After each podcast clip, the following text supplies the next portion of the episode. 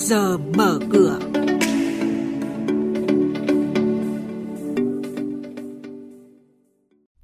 Thưa quý vị và các bạn, chuyên mục trước giờ mở cửa có những thông tin đáng chú ý sau đây.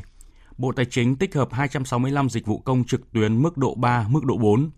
Vietnam Airlines sẽ chính thức khai thác trở lại chuyến bay quốc tế thường lệ đầu tiên sau dịch COVID-19 vào ngày 18 tháng 9 tới. Nhận định thị trường hàng hóa thế giới. Ngay sau đây, biên tập viên Hà Nho và Ngọc Diệu sẽ thông tin chi tiết. Vâng thưa quý vị và các bạn, Bộ Tài chính vừa tích hợp 265 dịch vụ công trực tuyến mức độ 3-4 lên cổng dịch vụ công quốc gia. Đây là hoạt động nhằm tạo điều kiện thuận lợi nhất cho người dân và doanh nghiệp trong thực hiện chính sách tài chính. Cùng với tích hợp dịch vụ công trực tuyến lên cổng dịch vụ công quốc gia, Bộ Tài chính tiếp tục cải cách, đơn giản hóa, kiểm soát thủ tục hành chính. Bộ Kế hoạch và Đầu tư đang dự thảo nghị định của chính phủ quy định việc công bố thông tin của doanh nghiệp nhà nước, xây dựng cập nhật quản lý và khai thác cơ sở dữ liệu quốc gia về doanh nghiệp nhà nước.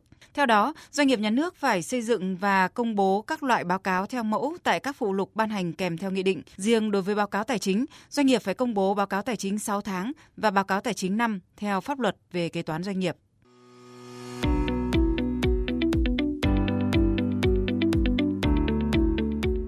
Quý thính giả đang nghe chuyên mục Trước giờ mở cửa phát sóng trên kênh Thời sự VV1 từ thứ 2 đến thứ 6 hàng tuần trong theo dòng Thời sự sáng.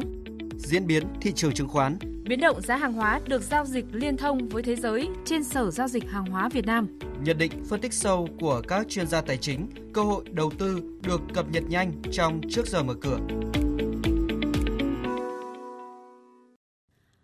Sau đây là thông tin về hoạt động các doanh nghiệp niêm yết. Thưa quý vị và các bạn, từ ngày 18 tháng 9 tới, Vietnam Airlines sẽ chính thức khai thác trở lại các chuyến bay quốc tế thường lệ đầu tiên sau thời gian bị ảnh hưởng bởi dịch COVID-19 bằng việc thực hiện những chuyến bay một chiều từ Việt Nam đi Nhật Bản công tác phòng chống dịch bệnh vẫn được Vietnam Airlines cùng các cơ quan chức năng phối hợp thực hiện nghiêm ngặt. Các chuyến bay được khai thác bằng tàu bay Boeing 787, một trong những dòng tàu bay thân rộng lớn nhất, hiện đại nhất của Vietnam Airlines hiện nay. Công ty cổ phần Bamboo Capital, mã chứng khoán BCG vừa công bố tài liệu lấy ý kiến cổ đông bằng văn bản tháng 9 năm 2020 với dự định chào bán 68 triệu cổ phiếu cho cổ đông hiện hữu, giá phát hành 10.000 đồng một cổ phiếu, tương đương 680 tỷ đồng, nâng vốn điều lệ của BCG từ 1.360 tỷ đồng lên 2.040 tỷ đồng. Chốt phiên gần đây, cổ phiếu BCG giao dịch quanh ngưỡng 7.380 đồng đến 7.290 đồng một cổ phiếu. Trên thị trường chứng khoán phiên cuối tuần trước, đáng chú ý là về giao dịch khối ngoại, tiếp tục bán dòng gần 300 tỷ đồng trên toàn thị trường. Đóng cửa phiên giao dịch VN Index tăng nhẹ 0,15 điểm lên 888,97 điểm. HNX Index tăng 0,33% lên 126,24 điểm và Upcom Index tăng nhẹ 0,09% lên 59,09 điểm. Đây cũng là các mức khởi động thị trường trong phiên giao dịch sáng nay. Thưa quý vị, tiếp theo sẽ là thông tin từ Sở Giao dịch Hàng hóa Việt Nam MXV với các thông tin và diễn biến mới nhất trên thị trường hàng hóa thế giới. Chúng tôi có cuộc trao đổi nhanh với bà Nguyễn Thị Minh Trang, chuyên gia phân tích thị trường của thành viên kinh doanh hữu nghị. Thưa bà, Bộ Nông nghiệp Hoa Kỳ cũng đã công bố báo cáo cung cầu tháng 9 vào ờ, cuối tuần trước. Vậy thì theo bà là thị trường nông sản đã diễn biến như thế nào sau các thông tin này? Vâng, hầu hết các mặt hàng trong nhóm nông sản đang được giao dịch trên sàn CBOT đều biến động mạnh ngay sau khi Bộ Nông nghiệp Hoa Kỳ công bố báo cáo cung cầu thế giới tháng 9. Các số liệu tồn kho ngô và đậu tương dù đều giảm so với tháng 8 nhưng mức giảm đã lớn hơn dự đoán của thị trường và giúp cho giá của hai mặt hàng trên tăng vọt.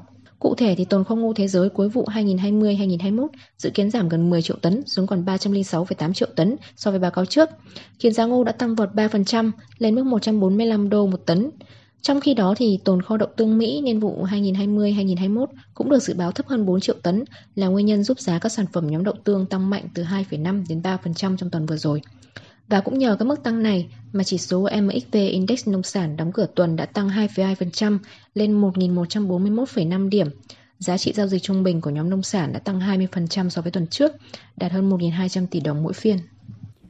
Ngoài nông sản thì theo bà là các nhà đầu tư tại Việt Nam nên chú ý và tập trung vào các cái thông tin quan trọng nào trong tuần này? Ngoài nhóm hàng nông sản thì các nhà đầu tư cũng cần chú ý tới nhóm hàng năng lượng, đặc biệt là mặt hàng dầu thô.